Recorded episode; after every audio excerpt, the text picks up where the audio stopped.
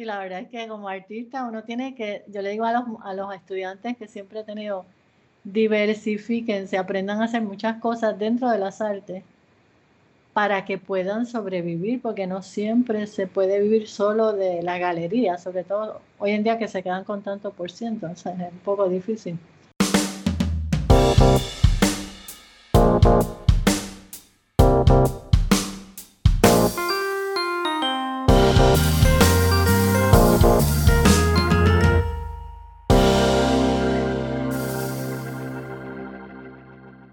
Hola amigos y amantes de la gráfica, bienvenidos al episodio número 44. Les habla su anfitrión, Reinaldo Gil Zambrano, trayéndoles una nueva conversación en español con artistas que usan el grabado y métodos de impresión para hacer algo más allá de lo esperado.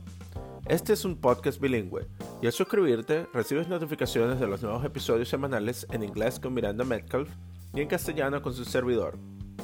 Este y todos los días demostrando que la gráfica está más viva que nunca.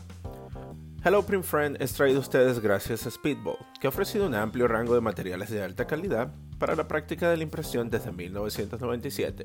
Productos como Armham 1618, un papel de alta calidad y bajo costo, hecho en colaboración con una fábrica de papel cerca de la ciudad de Arnhem. Artistas y maestros impresores como nuestro editor Timothy Pausek lo usan frecuentemente para sus litografías, a su vez que Miles Calvert motiva a sus estudiantes a participar en la competencia anual de Speedball, Nuevas Impresiones. Así que si estás buscando un papel económico que aguante cualquiera de tus ideas en tinta, visita speedballart.com para que sepas dónde puedes ubicarlo y empezar de una vez tu nueva edición. En el programa de hoy estaré conversando con Polly Marichal, artista puertorriqueña creando obra en gráfica, pintura y cine experimental.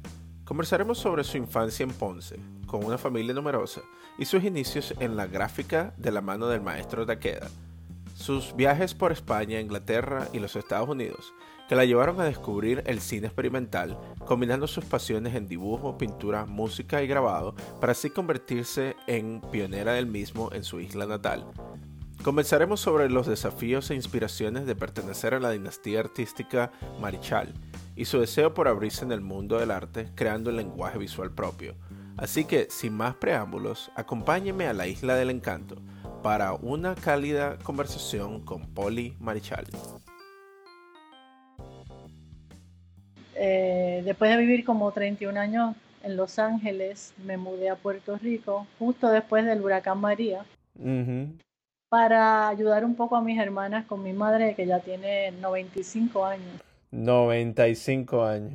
Sí, así que y entonces este, decidimos mudarnos permanentemente acá, eh, porque nos dimos cuenta, mi esposo ya quería retirarse de la industria de cine, él trabajó muchos años allá en Los Ángeles en cine, y yo también hice muchos trabajos para la industria.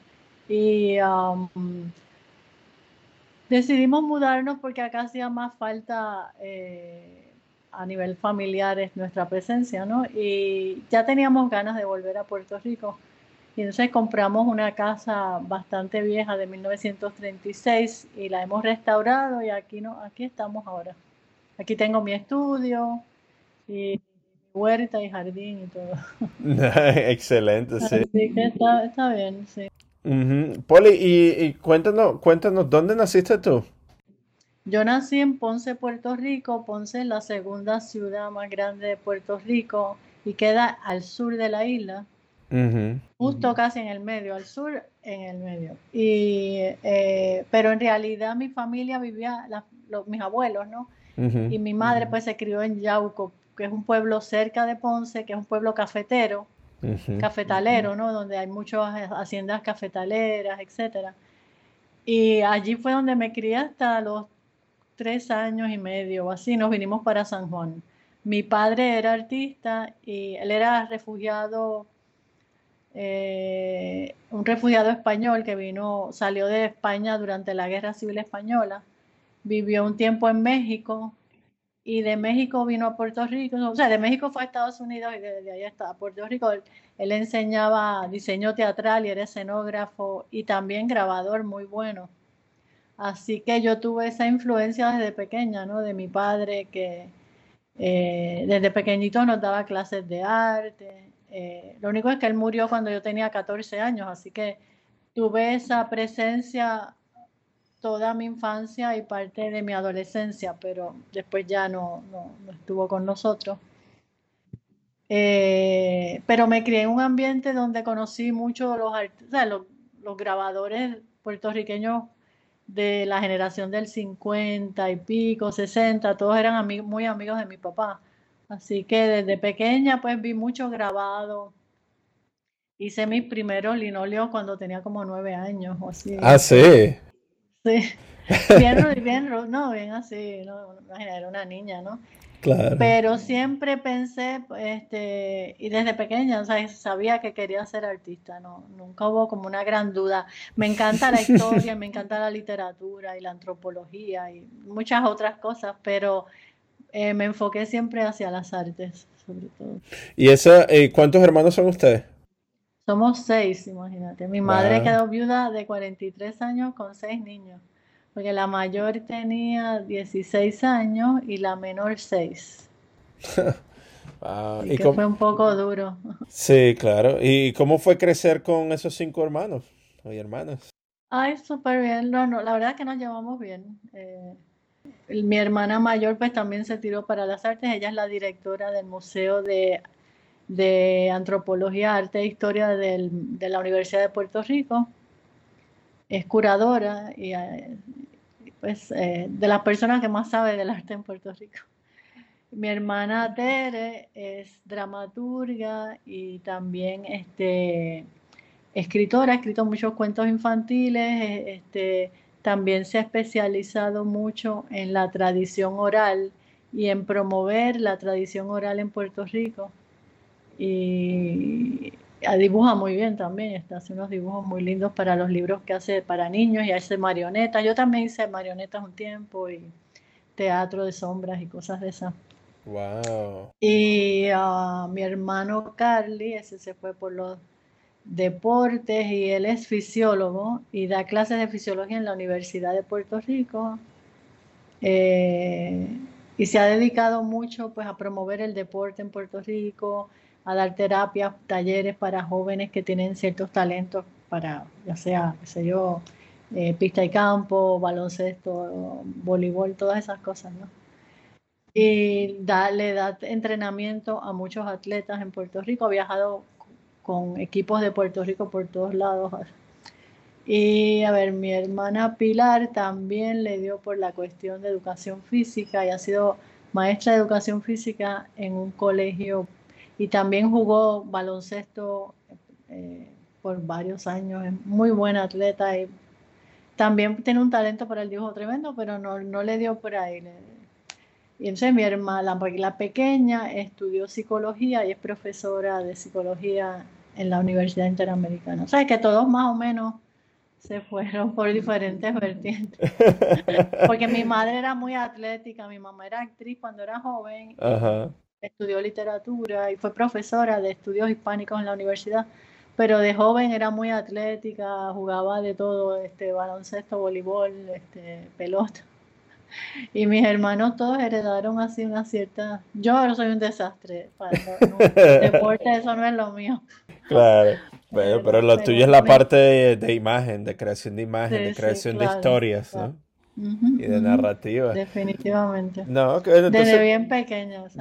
sí, bueno, tú dijiste que a los nueve años hiciste tu primer linoleo, ¿no? Ajá, sí, sí. ¿Y cómo fue eso? ¿Tu papá tenía un taller? Mi padre tenía un pequeño taller en la casa, pero daba clases de grabado en la universidad. Él fue el primero que, bueno, trajo el grabado eh, de pie a Puerto Rico, el grabado de voz, ¿no? De, de este, silografía. Eh, también daba grabado en metal, agua fuerte y agua tinta, etcétera, en la universidad. Pero yo de pequeña, pues él nos daba cantitos de linoleo para que aprendiéramos a hacer nuestros pequeños grabados y, yo fui la que más así como que me, me esmeré ¿no? en hacer cosas y después me pusieron con una artista muy reconocida en Puerto Rico, Mina Báez, que de joven tuvo un taller para, y daba clases para niños. Y yo la volvía loca, pero aprendí mucho con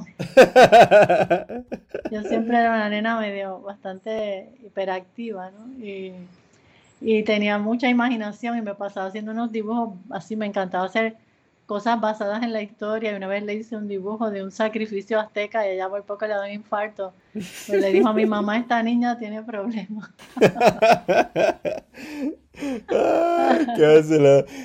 Claro, sí, pues claro, porque tenías todas esas ideas, ¿no? Súper grandes en tu mente que querías materializar. No, qué bueno. Y entonces, y luego, o sea, empezaste muy pequeña y fuiste, y tuviste tus primeras clases de, de impresión. Bueno, tú fuiste a la Escuela de Artes Plásticas en San Juan, ¿no? Sí, sí, en la Escuela de Artes Plásticas entré cuando tenía como 18 años, 17, 18 por ahí. Y estuve un año en la Escuela de Artes Plásticas entonces me dieron una beca para estudiar en, en Barcelona, en la Escuela Mazana de Barcelona. Y allí estuve, de hecho me fui con mi hermana Tere que quería estudiar teatro y las dos vivimos con mi beca, así que fue la beca más estirada del planeta, porque con mi beca pagábamos la matrícula de las dos y nuestros gastos y yo empecé a trabajar en una editorial, la editorial Pareja en Barcelona, haciendo ilustraciones para subsanar un poco nuestros gastos, porque la verdad es que la beca no daba muy bien que digamos. Pero fue una experiencia bien buena. Estuve en, Barcelona dos años, porque la beca era por dos años. Y después volví a Puerto Rico, terminé en la Escuela de Artes Plásticas, estudié con José Alicea, que es un grabador excelente, con Antonio Martorell, estudié serigrafía y estudié, estudié con unos maestros buenísimos, Susana Espinosa, que hacía litografía, eh, que tuve muy buenas influencias, ¿no? Y unos maestros muy exigentes que eso es bueno. ah, entonces se hace un mensaje para todos nuestros oyentes que son profesores o que son instructores, que hay que ser exigentes. Eso es bueno. Sí.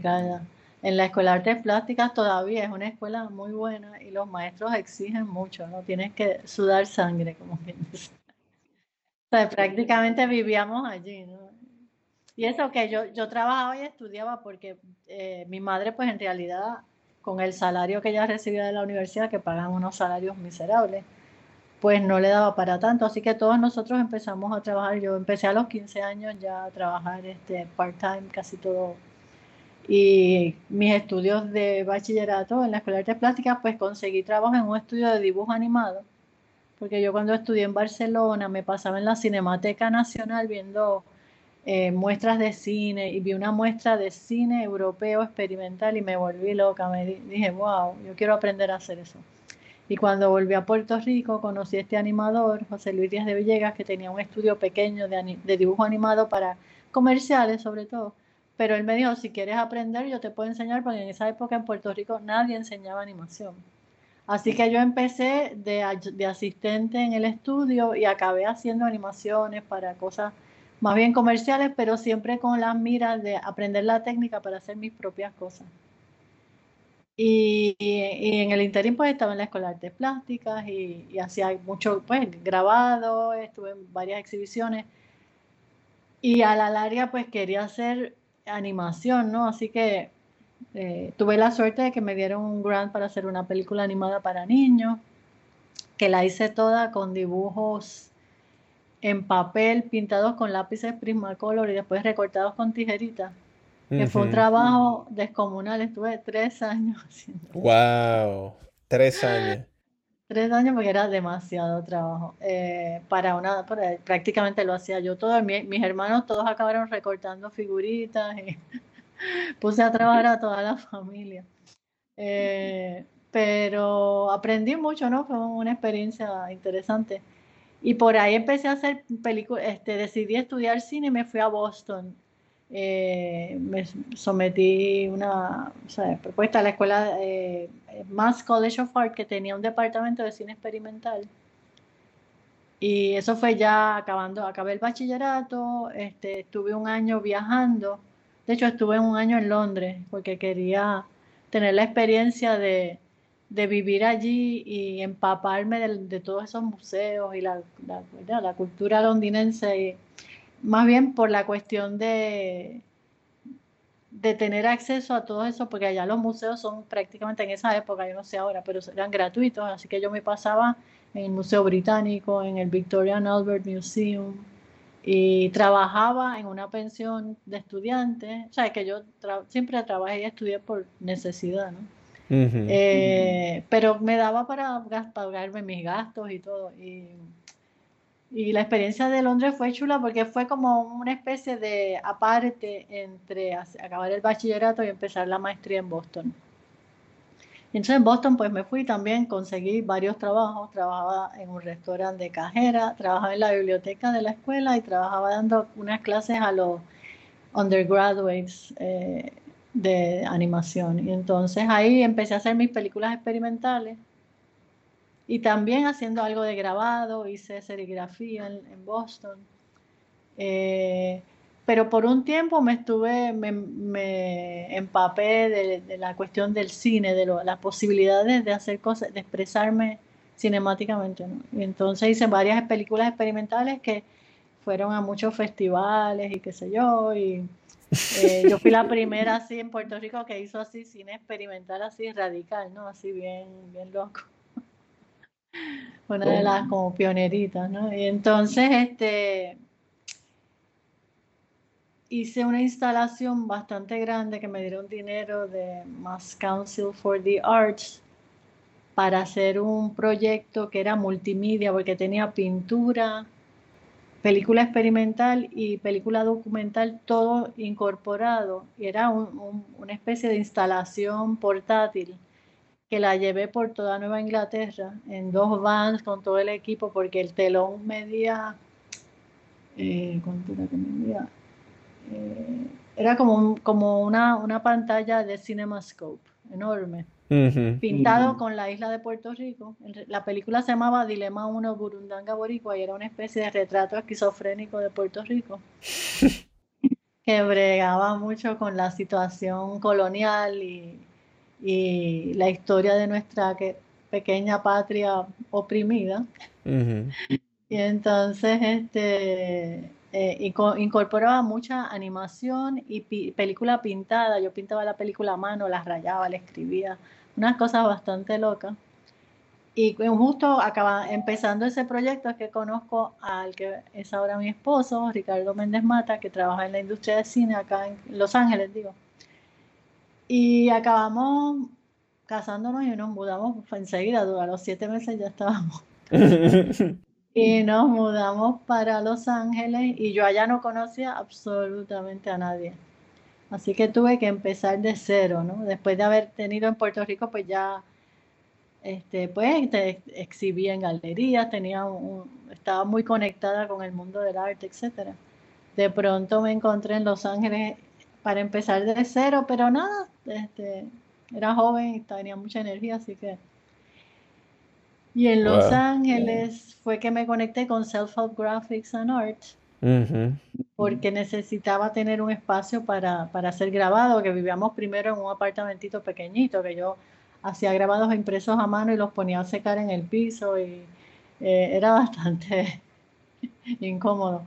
Y te conocí a este artista, Sam Baray, que era del board de eh, Self-Help Graphics and Art, y él me dijo, ¿por qué no vas a Self-Help y hablas con Sister Karen, que fue la fundadora, no sé si sabes la historia de Self-Help Graphics, lo fundó esta monja revolucionaria con varios otros artistas chicanos, y primero tenían un, una van y llevaban el arte a las comunidades, y después consiguieron un espacio y por ahí siguieron, ¿no? Y Self-Help hoy en día es uno de los centros de arte eh, más importantes, así de arte latino, chicano, en, Estados Unidos, de hecho.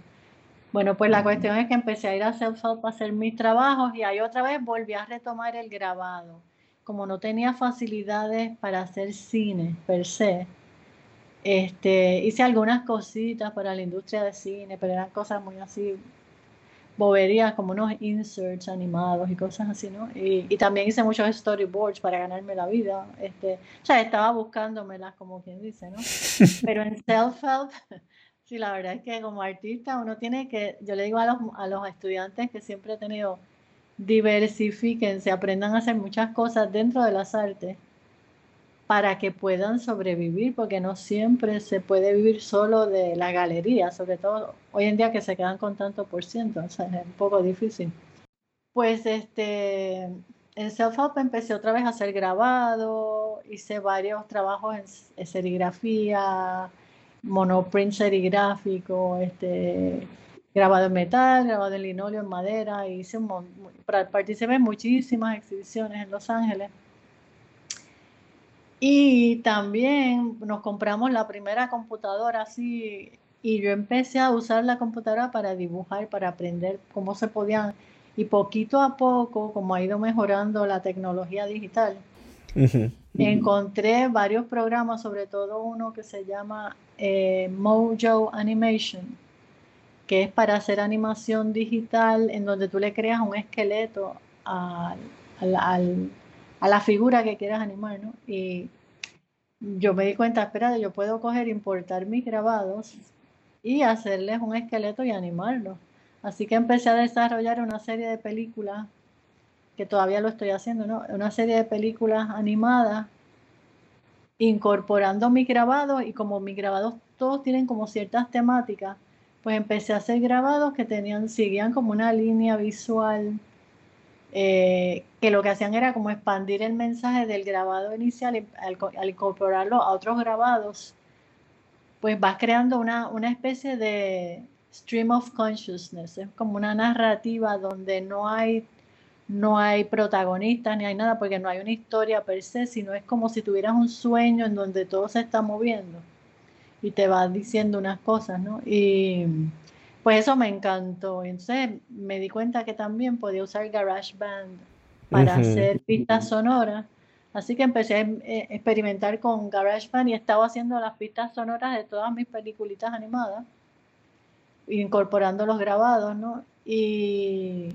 he seguido pues haciendo grabados este, además, ¿no? Este, y entonces los grabados toman otra vida en mis películas, pero tienen esas dos vertientes, ¿no? La cosa del grabado visual en papel, etcétera, y el grabado usado dentro de un medio virtual. Y me encanta porque estoy como, eh, te da más oportunidad también de llevar los grabados a diferentes sitios. las peliculitas, pues tú las puedes poner en un pendrive y las llevas a cualquier sitio, ¿no?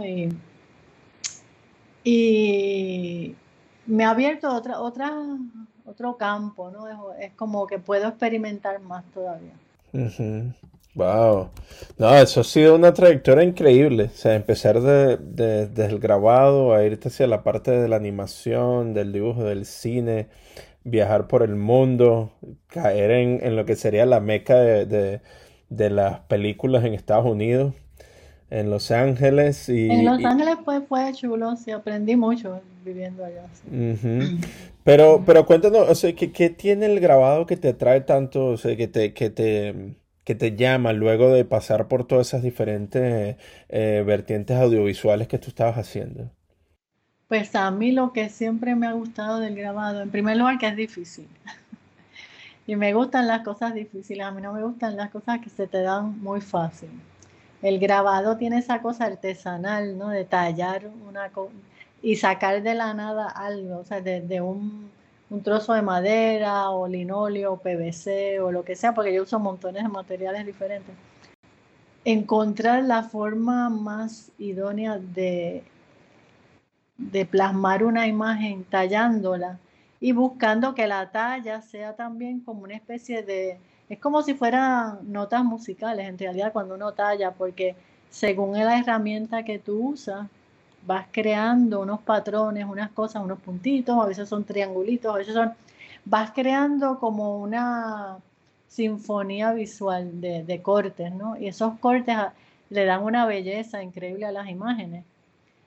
Y para mí eso es como una magia, ¿no? Es como, este, además me encanta tener muchas gubias, yo soy, me encanta comprar gubias. Este, tengo mis gubias favoritas que son como si fueran unas extensiones de mi cerebro, ¿no?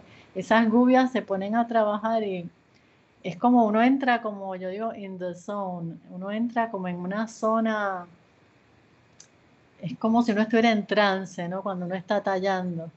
No sé si a ti te pasa, yo creo que a todos nos pasa, a todos los que claro. grabado, que tú entras en ese trance y te da como, es como Ah, a mí me da un... A, veces te da, trabajo, porque a veces, por ejemplo, una madera como una fibra fuerte, pues estás ahí luchando contra la... y buscándole la vuelta a la fibra para que te dé lo que tú quieras, etcétera. Pero hay como una... Sin, eh, Un placer este, físico, visual, mental, espiritual. Este, el mismo hecho de trabajar con, eh, al tallar, tú ves toda, toda la viruta que sale y la viruta misma se ve bonita. ¿sabes? Como yo a veces digo, voy a hacer una instalación que de use toda la viruta de los grabados como parte de, la exhibición, ¿no? Porque hay como una, una belleza, ¿no? De, la pintura yo pinto también, ¿no? Porque no es que no pinte, pinto y me gusta la pintura mucho, pero el grabado me da un placer este, físico, así, es como que no, y, también tienes la, posibilidad de hacer eh, variaciones dentro de la misma impresión. Yo hago mucho, por ejemplo, yo no hago ediciones muy grandes a menos que me las pidan. Por lo general en self pues sí, porque había, había que hacer ediciones de setenta y pico de, grabados, etcétera, ¿no? Mm. Pero por lo general yo en mi estudio mantengo las ediciones pequeñas, porque yo lo que hago es que hago la placa, hago una edición y después esa misma placa la sigo usando de diferentes formas, combinándola con monotipia, imprimiéndola en diferentes tintas, que, usando los, las sombras, que, o sea, el ghost.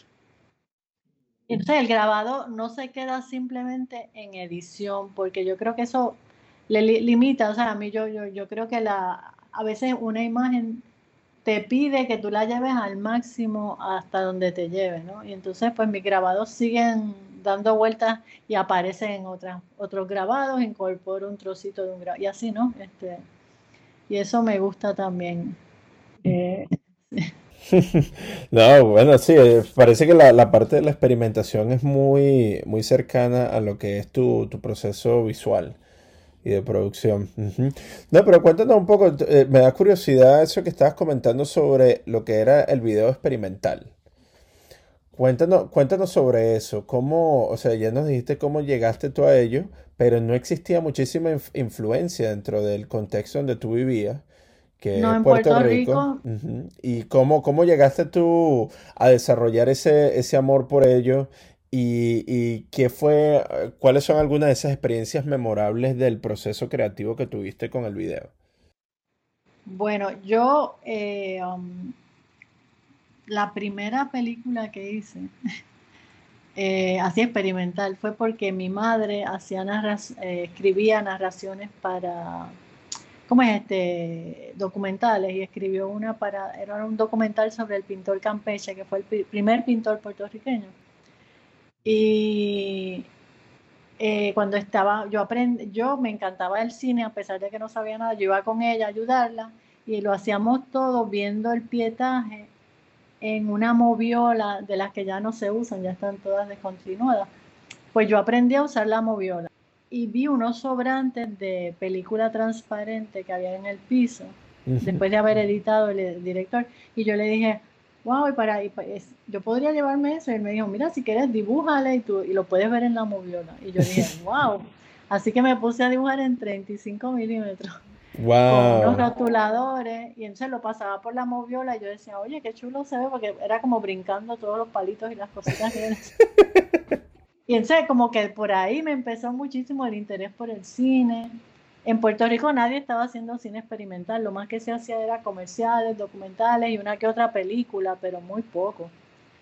Y cuando fui a España, a la Cinemateca Nacional, ahí fue que vi películas bien experimentales, que lo mismo pintaban la película, que, se veía que era película pintada a mano, ¿no? no era, y yo dije, oye, pero, y también algunos este, animadores que usaban dibujos y usaban el dibujo y lo cortaban en trocitos y lo animaban como, como si fuera, o sea, en, recortes, ¿no? Y yo vi, wow, todo esto se puede hacer y yo no sabía que se podía hacer. Así que cuando decidí estudiar en, en Boston, ya iba con la idea de hacer este, pintar en película, etcétera. Y entonces tuve un maestro, Saul Levine, que es uno de los este, uno de los eh, cineastas así de cine experimental norteamericano bastante reconocidos, ¿no? Y, y Saul me, eh, me, me, dio varios libros de, de, animadores que hacían pintura, o sea, como Norman McLaren, etcétera, que pintaban directo en la película. que eran animadores, porque Norman McLaren trabajó con el National Film Board de Canadá haciendo animación, pintando en película en 35, pero él tenía un sistema de registro fabuloso que él metía el rollo de película y todo quedaba en registro, él iba cuadro a cuadro haciendo la imagen y había un pequeño proyector debajo que proyectaba lo que él había dibujado en la, en la imagen anterior. Así que el, registro le mm. quedaba súper bien. Yo no tenía esa facilidad y lo estaba haciendo en Super 8, que era el, el formato que yo podía pagar, porque 35 sale carísimo y 16 también. Así que empecé a usar películas de Super 8. Entonces lo que hacía era filmaba cosas, me iba por ahí, filmaba cositas y después les dibujaba, las borraba un poco con Clorox. Un poco así como eh, diluía el Clorox en agua y según tú usas el Clorox vas lavando la emulsión y la emulsión eh, tiene tres capas, la emulsión de Kodachrome, sobre todo que era lo más que yo usaba. Tiene la emulsión azul, la roja y la amarilla, que es la última. Entonces tú vas lavando la emulsión y la vas raspando y vas viendo qué es lo que queda. Así que podías controlar un poco. Entonces le escribía con tinta china, que cuando se secaba quedaba como toda cracked, así como craqueada, ¿no? Con grietas de Usaba cuchillas exacto para grabarla y también buriles, de buriles de madera, de esos, de los más finititos, los usaba para raspar la imagen. Y entonces, pues estaba en una película, hice una que se llama Underwater Blues, que la han pasado por un montón de sitios, que estuve como tres meses. Yo imagino, yo trabajaba todo, o sea, trabajaba, enseñaba y trabajaba en un restaurante. Cuando yo salía, me sentaba en mi pequeña cajita de luz que la hice yo misma, con mis peliculitas Super 8 en un rollito y la iba sacando y pegando con tape, iba dibujando en cada cuadrito y estuve tres meses o más haciendo esa película. Y hice unas cuantas así en Boston. Y después la, fueron a festivales y les fue muy bien, ganaron sus premios y sus cosas y qué sé yo. Pero para mí era como, a pesar de la adversidad de no tener todo el equipo que me hubiera gustado tener, etcétera, me di cuenta que sí se podía, ¿no? que eso no era una limitación tan grande. Sí, eh, eh, y me parece muy bien que cuentes sobre eso, porque pareciera que muchas veces em, encontramos eso como una excusa, ¿no? Para el proceso creativo, de que no tenemos los materiales, ni el tiempo, ni la oportunidad de hacer algo. Sí. Pero tú, pero tú lo, o sea, eh, lo, hiciste, lo hiciste posible con todos los recursos que tenías a la mano.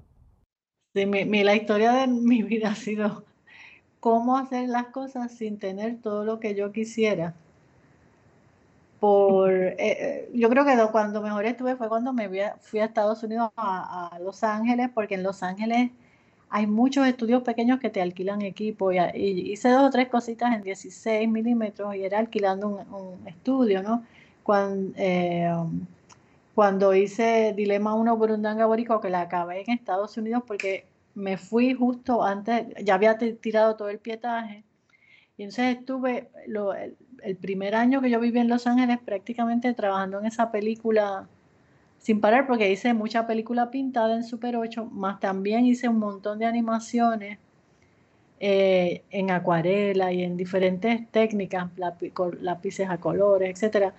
Y todo eso lo filmé en 16 milímetros porque quedaba un poquito mejor, ¿no? Y era más, era, el registro quedaba mucho mejor y alquilé un sitio en Los Ángeles. O sea, que estar en Los Ángeles pues me ayudó mucho por el acceso, igual que los talleres de grabado, o sea, tener acceso a Self-Help Graphics, que tenía una prensa enorme. Eh, para mí fue así que se me abrió un mundo, ¿sabes? Este... Y ahora pues Sí, tengo mi estudio acá, ¿no? entonces cuéntanos sobre eso, o sea, estar en, diferentes lugares, estuviste en, Londres, estuviste en, en Boston, estuviste en Los Ángeles, como que poco a poco se te... Eh, esa fue como que tu escuela, ¿no? Todo el, em, ambiente que estaba y las personas que pudiste conocer y esa necesidad que tú tenías de crear. ¿Cómo ha sido esa adaptación hacia tu estudio donde te encuentras ahora? ¿El estudio está, es parte de tu hogar o es una...? Em, es, queda en una de las habitaciones de la casa. Era una, esta es una casa vieja, que las habitaciones son bastante grandes. Y este cuarto era un cuarto que la gente que vivía antes aquí vivía, estaban las dos niñas y le habían dividido el cuarto como por una media pared para que tuvieran las dos camas, etcétera. Y el cuarto es bastante grande.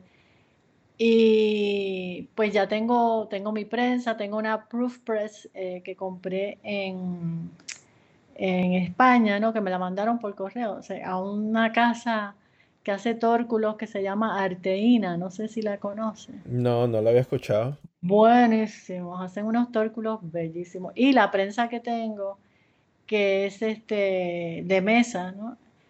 Es lo suficientemente grande para muchas de las cosas que quiero hacer y si necesito una más grande, aquí en Puerto Rico hay montones de talleres, ¿no? Que yo conozco a prácticamente todos los grabadores en la isla. Eh, si necesito pues acceso, puedo alquilar un un tiempo en algún, alguno de los talleres, ¿no?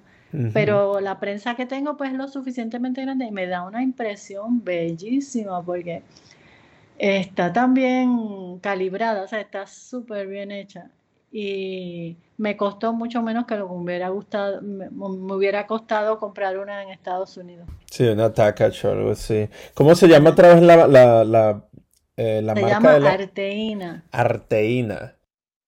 Es en Barcelona, las afueras de Barcelona, en un pueblito, y ellos este, tienen la fábrica, hacen tórculos a la medida, hacen las prensas estas que son lo que se llama un proofing press, ¿no? Que son de mesa y tienen dos, tienen, de hecho, tienen tres.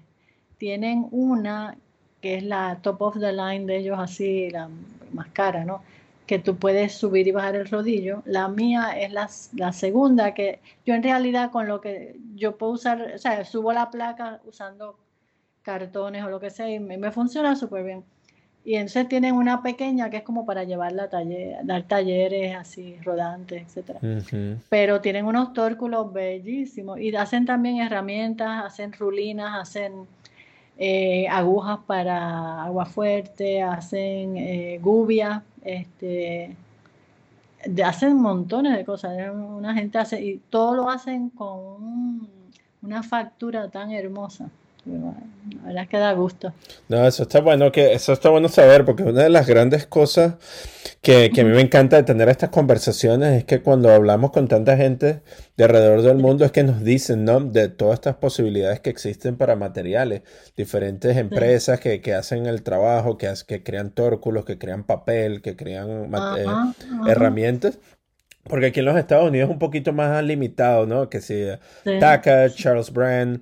O sea, no es limitado, o sea, existen varias marcas, pero esas son las únicas que uno ve ah, por aquí. No se ve otro de afuera. Y son caras. Son sí.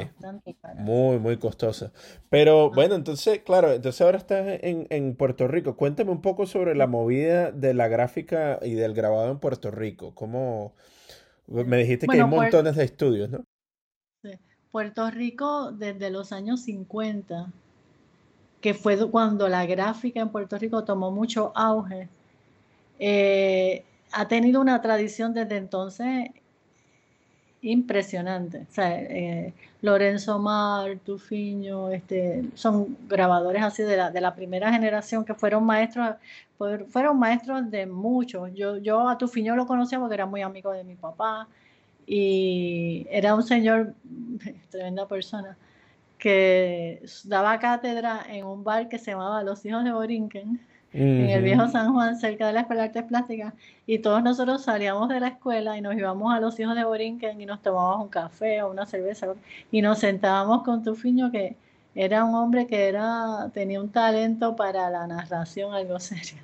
Y nos daba clases, él nos hablaba de su, su vida, de de su vida como artista, era un tremendo grabador y pintor. Este, Lorenzo Mar también era uno de los grandes grabadores puertorriqueños, que era de las personas más disciplinadas que yo he conocido en mi vida. Y hablar con él era una delicia porque sabía tanto de todo, de grabado, de música, era un fanático de la música, del jazz, etc. Este, era un hombre que te enriquecía hablar con él. Este, Mirna Báez, que era tremenda grabadora, pintora. O sea, que había una, toda una generación de artistas buenísimos. Y ahora mismo, por ejemplo, en Puerto Rico pasó algo medio penoso, como en, la década del 80 o así, que empezaron a decir que el grabado en Puerto Rico no, no se daba bien porque le daba hongo a, a los papeles, etcétera. Y lo que estaba pasando mucho es que a la hora de montarlos usaban masking tape. Y el masking tape con el calor del trópico sangra y mancha los grabados. Entonces mucha gente se quejaba de que sus grabados se habían manchado, etcétera. La cuestión es que también hubo pues toda la vertiente esta nueva del arte, de que el arte conceptual, etcétera, empezaron a decir que el grabado era una cosa anquilosada, que estaba pasada de moda y bla, bla, bla. Pero se equivocaron porque el grabado hoy en día ha tomado un auge en Puerto Rico enorme.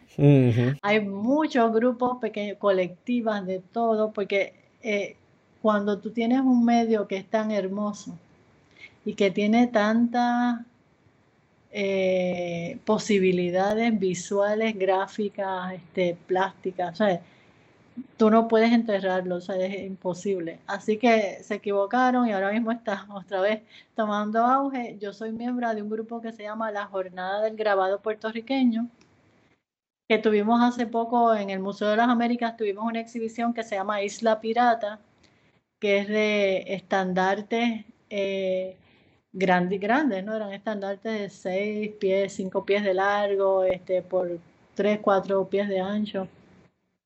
Eh, y algunos más grandes y otros, otros más pequeños, pero en general bastante grandecitos, que llenamos toda la galería del museo con todos los estandartes y el tema era la situación actual de Puerto Rico, ¿no? Vista desde el punto de vista artístico, ¿no? No eran unas pancartas de propaganda, sino más bien unas cosas más subjetivas de cómo los artistas veían la, la crisis actual de Puerto Rico, que tenemos una crisis fiscal horrorosa y, un gobierno súper corrupto.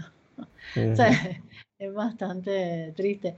Y eh, la exhibición tuvo muy buena acogida. Ahora vamos a llevar la exhibición a la isla Vieques que es una de las islas de Puerto Rico, porque Puerto Rico no es una isla, es un archipiélago y tiene, tiene Vieques, que es la segunda isla más grande, Culebra, eh, la isla de Mona, que es una isla que es un, está protegida por el Departamento de Recursos Naturales y este, donde todavía existe bastante flora autóctona así sin este, sea, es una isla que está protegida porque tiene iguanas puertorriqueñas, que ya es solo donde existen. Las iguanas puertorriqueñas se extinguieron en la isla grande.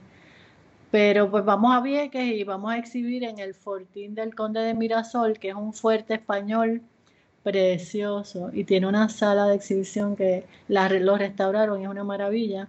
Así que vamos a tener la exhibición allá también. El Museo de las Américas también es un edificio colonial del siglo XVIII que es enorme y precioso y, siempre ha apoyado mucho las artes, ¿no? Es uno de estos museos que son muy solidarios con los artistas locales.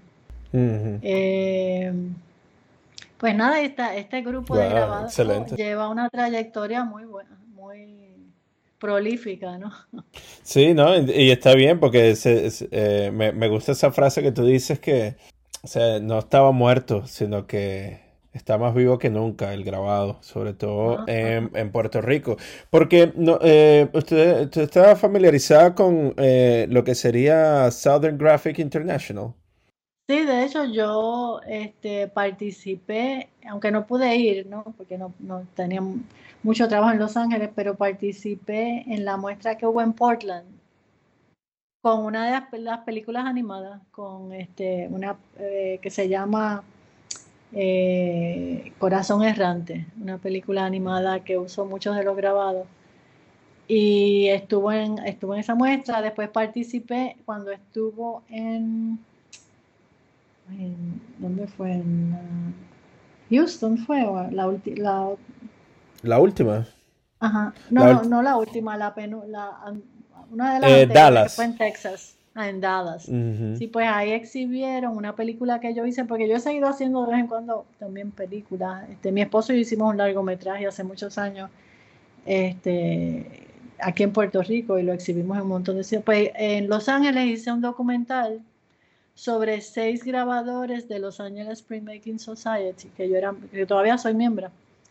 Eh, entre los que estaba Camila Taylor, de hecho, que vi que ella participó pues yo, a mí me encanta el trabajo de Camila y somos amigas, ¿no? Este, pues yo escogí seis de los artistas que yo, eh, porque lo que quería era que fuera como una especie de muestrario de todo lo que se puede hacer en grabado. Y entonces, este, no sé si conoces a Dirk Hagner. que hace reducción en linoleo. Este, ¿Cómo es? Dirk Hackner, no, este, Dave Leffner. ¿Lo conoces a Dave? Dirk Hackner es el alemán, este, ¿no? Hace grabado en madera y grabado en metal. Pero Dave, Leffner, ¿lo conoces? Ya, eh, pero no me suena. Creo que si veo el trabajo, déjeme ver.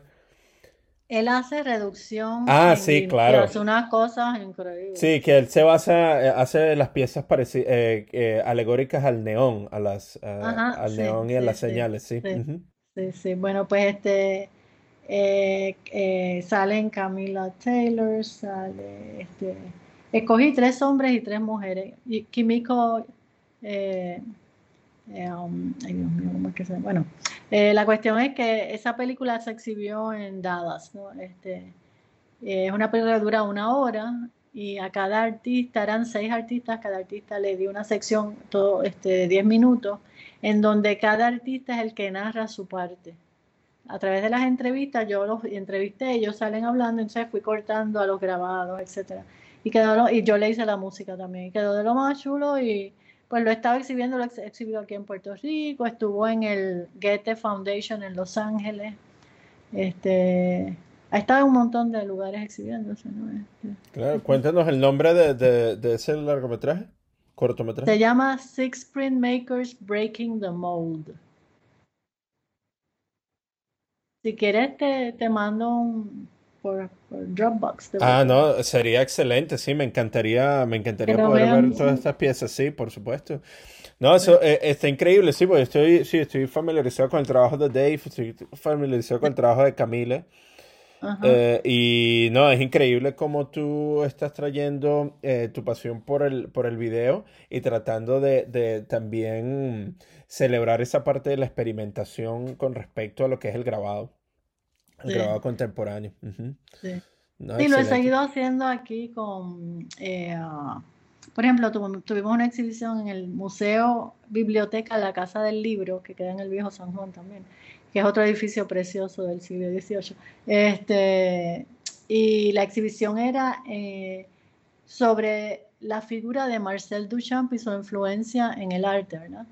Y como Marcel Duchamp decía que el arte visual eh, eh, era arte, que él no hacía arte de, la de retina, ¿no? retinal art o qué sé. yo hice un grabado que se llama Grabado en la retina. Y entonces este, hice el grabado, hice una animación inspirada en, en las cosas que él decía, ¿no? Porque Duchamp ha, sido pues ha tenido un gran impacto en el arte contemporáneo, ¿no? Y en el, eh, fue así como súper revolucionario en su época. Fue como una bomba atómica en el mundo del arte hasta cierto punto, ¿verdad? Porque lo cambió todo, ¿no? Cambió muchas cosas de nuestra percepción del arte. Y yo en el grabado pongo la bomba atómica y Duchamp saliendo de un sombrero de copa sobre un que está sobre un tablero de ajedrez, como que él jugaba mucho. Eh, y entonces hice una animación que, que hace alusión a, todo eso. Pues esa exhibición la hicimos allí, eh, éramos, éramos grabadores de México y de Puerto Rico. Y este, eh, yo he seguido pues haciendo eso, hago el grabado, y entonces hago unas animaciones, ¿no? que, que he estado, sigo sacándole filo a, esas ideas, ¿no? De, combinar las dos cosas. Sí, y la razón por la, que, por la que te comento sobre Southern Graphic International, bueno, primero que nada, la primera vez que yo fui a esa, esa conferencia fue en Portland, donde tú, dices, eh, donde tú tuviste esa pieza en exhibición, pero este se, se, se, estaba planeando durante la antes de que viniera la, pasara lo de la pandemia que Puerto Rico fuera la sede de una de las de la sí lo sé. Exacto sí. Entonces no sé no sé si podrías comentarnos un poco sobre cuáles son tus impresiones sobre eso y y, y qué, qué, qué se qué depara Puerto Rico para una para una conferencia así internacional pues yo estuve algo envuelta en la organización cuando se iba a hacer aquí en Puerto Rico, porque la que estaba coordinando eh, la exhibición, o sea, la, la, conferencia en Puerto Rico era Anna Nicholson, que de hecho es parte de la jornada del grabado también. Eh, y Ana nos pidió pues ayuda, ¿sabes? Estábamos, porque era un montón de trabajo que había que hacer, ¿no? Y de hecho me invitó a hacer un portafolio que se llama 2020, porque era en honor a que se iba a exhibir en, en Southern Graphics. Fue terrible porque yo estuve en varios proyectos que se iban a exhibir en esa conferencia y se tuvo que cancelar por, el, por, el, por la pandemia. Fue para todos nosotros en Puerto Rico, la gente estaba preparándose, mira, la jornada del grabado, la, la exhibición esa isla pirata era para, para la conferencia de Southern Graphics y vamos a marchar, que de hecho lo hicimos a pesar de, de que no hubo conferencia, lo hicimos este el año pasado, a finales del año, fuimos y marchamos por todo el viejo San Juan con los estandartes, después los llevamos al museo y fue de lo más chulo. Este, eh, yo iba a participar en, qué sé yo, como tres portafolios y una exhibición. Y, vamos a hacer otra exhibición también en el Centro para el Grabado y las Artes del Libro, que fue un grupo que existió, fundado por Consuelo Gotay, que es una de nuestras grabadoras, así, una maestra del grabado. Y Consuelo iba a hacer una exhibición para Southern Graphics también en ese espacio, pero pues pasaron muchas cosas, cambió, vinieron las elecciones, cambió el partido y el partido de derecha cerró el centro, porque estaba en un edificio del gobierno, sí, y, tuvo que sacar todas las prensas, todo. Fue un desastre, o sea que para nosotros acá, eh, la pandemia fue un desastre a muchos niveles porque todos teníamos exhibiciones pautadas, este, todo se fue a pique. Y ha sido bien difícil ¿no? para, para todos, ¿no? Este, hemos tenido que pues, usar los medios virtuales, ¿no? Y hacer muchas cosas por Zoom. He participado en varias exhibiciones por Zoom, pero no es lo mismo, ¿no? Y ahora estamos otra vez recuperándonos, ¿no? Poco a poco. Sí, wow. No, increíble que, que, que, una institución, que el gobierno cierre espacios así que son destinados para la para el desarrollo del arte, ¿no? Que trae tanta gente, tanta comunidad. ¿Y qué pasó con ese equipo? ¿Qué, qué planes se Está en la casa de ella, ya se lo llevó todo para su casa. Eh, con mira a ver si algún día, lo que pasa es que ella ya tiene setenta y pico de años, ¿no? Y entonces estaba diciendo, pues vamos a ver cómo hacemos. Eh, y de hecho yo estaba hablando con, una, con la directora de la jornada del grabado, que es otra grabadora muy conocida aquí, Ada Rosa Rivera, porque la verdad es que es increíble que Puerto Rico, que tiene una tradición de grabado tan grande, no tenga un museo dedicado al grabado. Y entonces pues estamos dándole cabeza, lo que pasa es que está muy difícil porque las ayudas del gobierno se han secado eh, estamos pasando por una, eh, bueno, no sé si sabes lo de la crisis de Puerto Rico, que vino una junta nombrada por Washington a controlar las finanzas de Puerto Rico por la, la quiebra del gobierno, y es que aquí hubo un gobierno, de hecho uno no, varios gobiernos sucesivos que lo único que hicieron fue robarle al pueblo, robarle las arcas, meter a Puerto Rico en una deuda impagable. Y entonces eh, todo se ha afectado, las artes, la educación, ha sido, o sea, estamos pasando por una época bien crítica, que por un lado es horrible, por otro lado, nosotros, yo creo que los artistas en, específico, hasta usamos las crisis para nuestra obra, ¿no? Para inspirarnos y protestar, ¿no? Y poder, pero, pero sí, estamos pasando por una época bien difícil. Lo que pasa es que la gente aquí no se da por vencida. Y si el gobierno no ayuda, todo el mundo hace como quien dice una colecta y montan una exhibición. O sea, no han podido pararnos a pesar de todo. Que por ese lado, pues. Claro, que, es el espíritu de la, de, la gente en Puerto Rico, ¿no? Siempre ha sido ese, ese, ese eh, esa fuerza de resiliencia, de, de salir adelante a pesar de las adversidades, a pesar de, toda la realidad política ¿no? que, ha existido en, esa, en esa isla por tanto tiempo. Y bueno, y eso hace que, tantas cosas buenas salgan de ahí, ¿no? El trabajo gráfico, el trabajo muralista, la música, eh, el cine. Entonces es... Eso es una de esas cuestiones que siempre he tenido sumamente eh, en mente eh, con respecto a, Puerto Rico, que es esa, esa fuerza inatrapable, ¿no? inamovible de, la, de hacia, hacia crear por medio de todas las, además de todas las dificultades.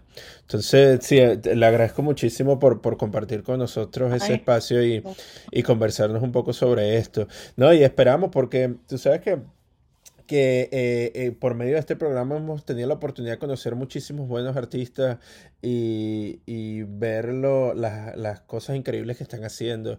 Y me encantaría ahora que, ya nos cuentes sobre la jornada del grabado puertorriqueño, sobre las diferentes iniciativas que ustedes están haciendo. Eh, me encantaría saber mucho más, ¿no? Y sobre todo este, llegar y conocerla. Entonces me, me, me, agrada que podamos hacer ese, ese intercambio posiblemente también. Sí, a ver si algún día hacemos un intercambio que vengan acá y exhibir y hacemos algo, nos, inventamos algo. Sí, no, sería lindo, sería lindo poder llegarnos allá y hacer un documental sobre toda la, la, vida gráfica de, de, Puerto Rico. Sí, no, bueno, pero, pero antes, antes de irnos, Poli, eh, si, si puedes, eh, si te puedo pedir que nos, nos regales un... Eh, ¿Qué le aconsejarías a, la, a las futuras generaciones que, que están buscando adentrarse dentro de la parte creativa y gráfica?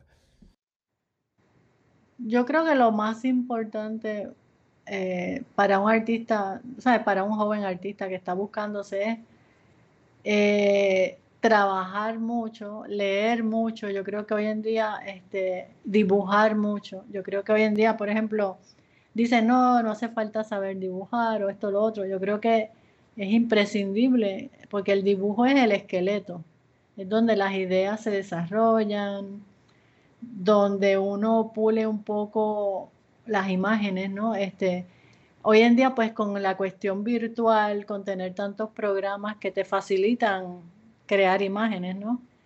Se, está eh, poniendo demasiado énfasis en la máquina y no en la mano que maneja la máquina, ¿no? Y eso es muy importante, no olvidarse de que si hay una crisis mundial y nos quedamos sin electricidad, sí, o cuando vengan los, apagones y las cosas, la computadora no va a existir. Yo siempre se lo digo a los muchachos, no se acostumbren tanto a ese telefonito y tomar fotos y basar todo lo que hacen en fotos.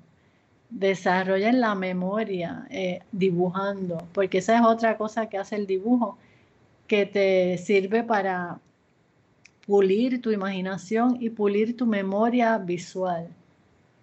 Y entonces ya no dependes tanto de fotos, puedes sacarte una imagen así de, como dicen, del buche, ¿no? Eh, y también que se diversifiquen, que aprendan, que nunca paren de estudiar. En el arte uno nunca eh, para de estudiar. Yo estoy estudiando todo el tiempo y estudiando programas nuevos, veo algo que, que vale la pena aprender una técnica nueva. Pues uno tiene que estar todo el tiempo como una esponjita, ¿no?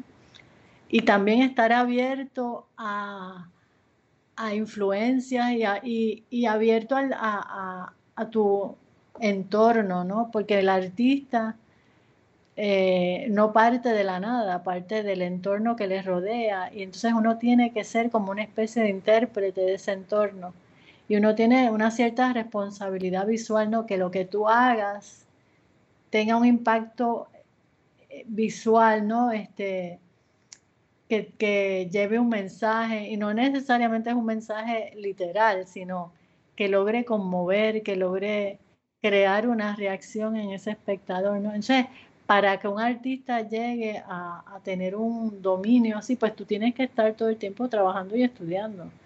Eh, la inspiración, eso de que te viene así de, por osmosis, eso no es así, ¿no? Es, puro trabajo, puro trabajo duro y uno nunca aprende lo suficiente, o sea, yo me voy a morir diciendo, no, yo necesito cinco minutitos más para aprender otra cosa. Ah, increíble, muchísimas gracias, Poli. Bueno, Poli, y otra cuestión, ¿dónde podemos ver tu trabajo? Pues yo tengo un website, este es polimarichal.com. Ahí pueden ver algunas cosas. Yo no lo he subido todo porque tengo montones de grabados.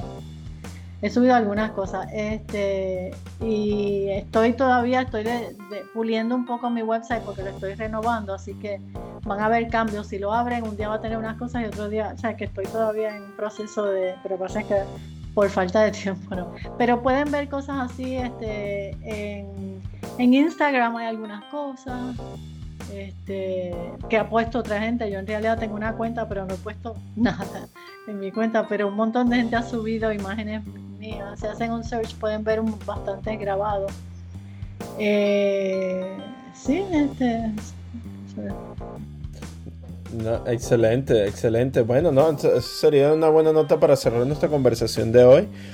Pero antes, eh, agradecerte por, por, el tiempo, por compartir tu historia con nosotros, por contagiarnos de esas ganas de seguir creando porque es increíble todo lo que has hecho. Y, bueno, esperamos tener en contacto y tenerte presente para el futuro, para ver si podemos hacer una colaboración. Así que muchísimas gracias. Gracias a ustedes y gracias a ti por esta charla tan interesante y por tan buenas preguntas, que eso a veces es muy importante también. Bueno, esta fue nuestra conversación del día. Acompáñanos la siguiente semana cuando estaremos conversando con un nuevo invitado especial este episodio fue escrito y editado por mí, Reinaldo Gil Zambrano, producido por Miranda Metcalf, con ayuda de Timothy Pause y música de Joshua Weber. Mil gracias y hasta la próxima.